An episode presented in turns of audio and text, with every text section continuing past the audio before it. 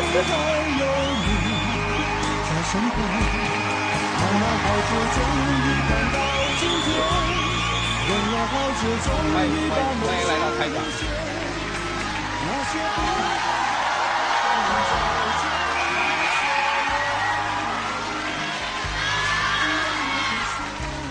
我跟大家分享一下我失败的，好不好？好。一九八一年，我刚刚踏入演艺圈的一个训练班。我那个时候已经有一个在一起的女朋友三年多了。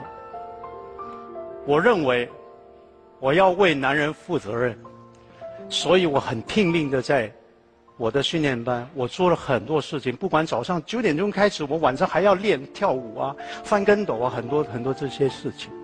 忽然间有一天，我接到一个电话，这个电话就是我已经四个月没见的女朋友，她就告诉我：“你能出来一下吗？”我说：“为了你，我一定出来。”然后结果八个小时之后，我才约到她。她约了我在香港一个非常浪漫的地方，那个地方是山顶，从那个地方看下去，你会看到很很美丽的一个香港。但是我还没有机会去享受这个景的时候，他就跟我说：“我们分开吧。”我我那个时候我觉得为什么我没做错什么？我还没有解释之前，他就离开了。我就一个人站在一个非常浪漫的山顶，我慢慢往山下走，一步一步走到一个公车站，然后从公车站那边一直等，一直等。一步过了，两步侧过了，三步过了，我找了一部没有那么多人的车，我上去，我坐在最后一排啊，我一直在想，为什么结果会是这样？车往前跑，我的眼泪一直往后走，那么眼泪一直打那个玻璃，啪啪啪。前面就几个人，他们还没有回头，我就把眼泪擦干，然后看到看着我的时候。我就说看什么看什么，就这样，我就是看到我第一次，我第一次的初恋失败了。因为这个失败，我反而很集中在我工作上面。结果，我迎接我第一次的成功，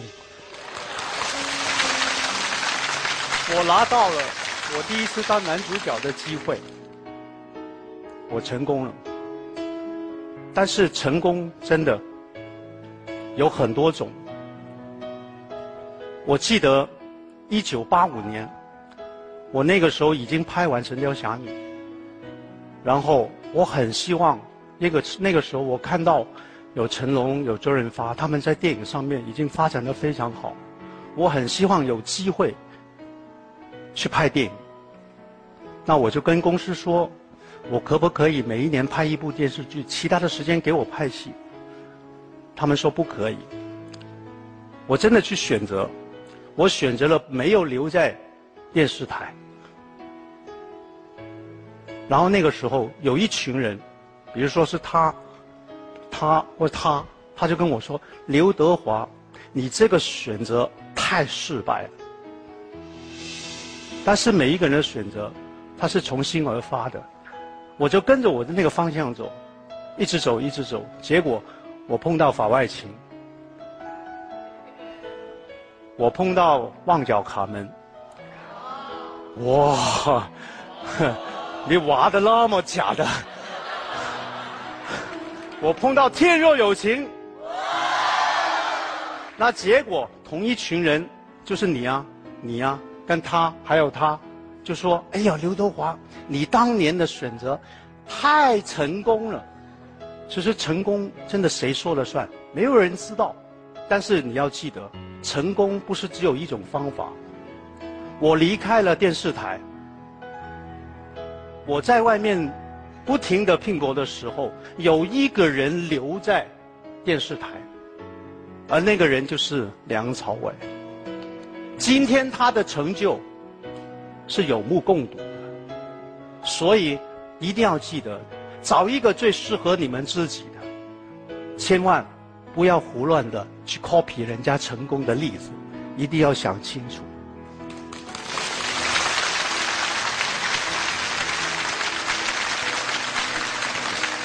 荆轲，你知道吗？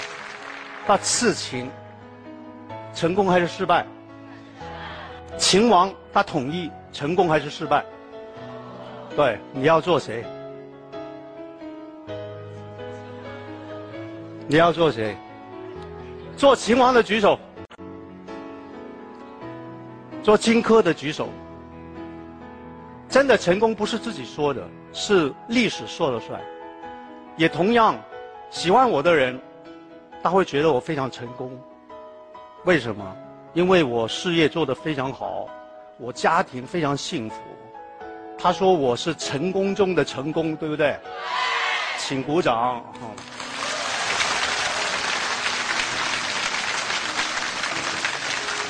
不喜欢我的人说，这个人。事业，你看一部好，一部不好，一部票房这样，一部那个烂片，他运气。然后他为了虚荣，把家庭就搁在那里，然后所有他的家人都活在一个阴霾里面。他们说我失败中的失败，我无所谓，我觉得。懂我的人，他一定知道，我怕什么？我怕什么输？不争，那是一种慈悲；不闻，那是一种智慧。因为那个是一个心态上面的问题。那我跟大家讲一个故事。我有一个非常好的朋友，他就一直跟我说：“哎。”我很喜欢范冰冰，麻烦你介绍给我认识。我说对不起，我刘德华不干这种事儿。我不知道他为什么有一天他就告诉我，他认识了范冰冰，他还约她到外地旅行。结果我说怎样？我成功了一半。我说哎，那么厉害。怎么样？我去了，他没去。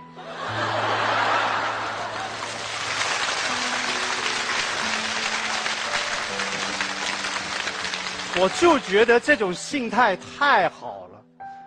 我们应该用一种非常快乐、非常正的能量去面对所有所有的事情。但是成功的人通常非常讨厌，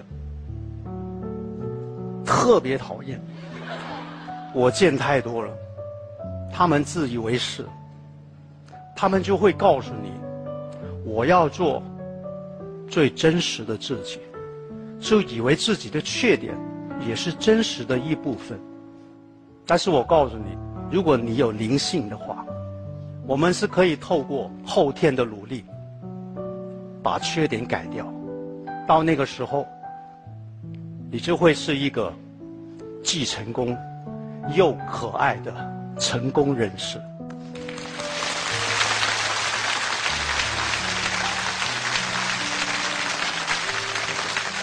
很多人会告诉你，我们要赤裸裸的在镜前面，每一天早上我们对着他，我就问他：你是谁？我是刘德华。你有辜负过你自己吗？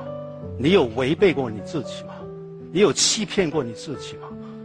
每一天都问一次，然后清醒了。清楚了，洗一把脸，干干净净的脸，然后走出去，跟你家人，然后给他一个微笑，给你邻居一个微笑，给在街上的陌生人给他们一个微笑，给那些失败的人一个微笑。